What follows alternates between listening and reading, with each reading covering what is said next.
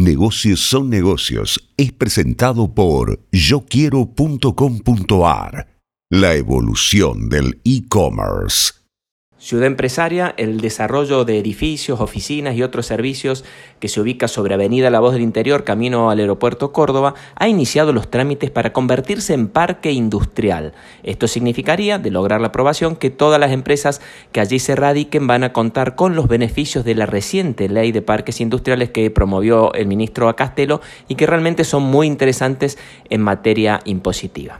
Ciudad Empresaria es parte del conjunto de empresas de lo que se denomina el Grupo Parodi, que preside Daniel Parodi. Hoy por hoy Ciudad Empresaria tiene 17 hectáreas, pero ya está conversando con los vecinos de la zona para ampliar a 65 hectáreas el predio y así darle una dinámica, un volumen en función de las potenciales incorporaciones que atraería ser considerado un parque industrial. Allí en Ciudad Empresaria, muchos lo conocen, funcionan varios edificios de oficina de primera categoría y hay gigantes como Mercado Libre o como McAfee y otras empresas de tecnología, además de un coworking inmenso, el centro de convenciones más grande de la ciudad, por cierto, el Hotel Quorum, canchas de tenis para hacer deportes, bueno, una serie de amenidades que tienen todo ese ecosistema donde se conjuga actividad empresarial, hotel y recreación. Entonces la idea es esta, ciudad empresaria que hasta el momento en un enclave de oficinas quiere migrar hacia ser parque industrial y consolidar una serie de beneficios para todas las personas y empresas que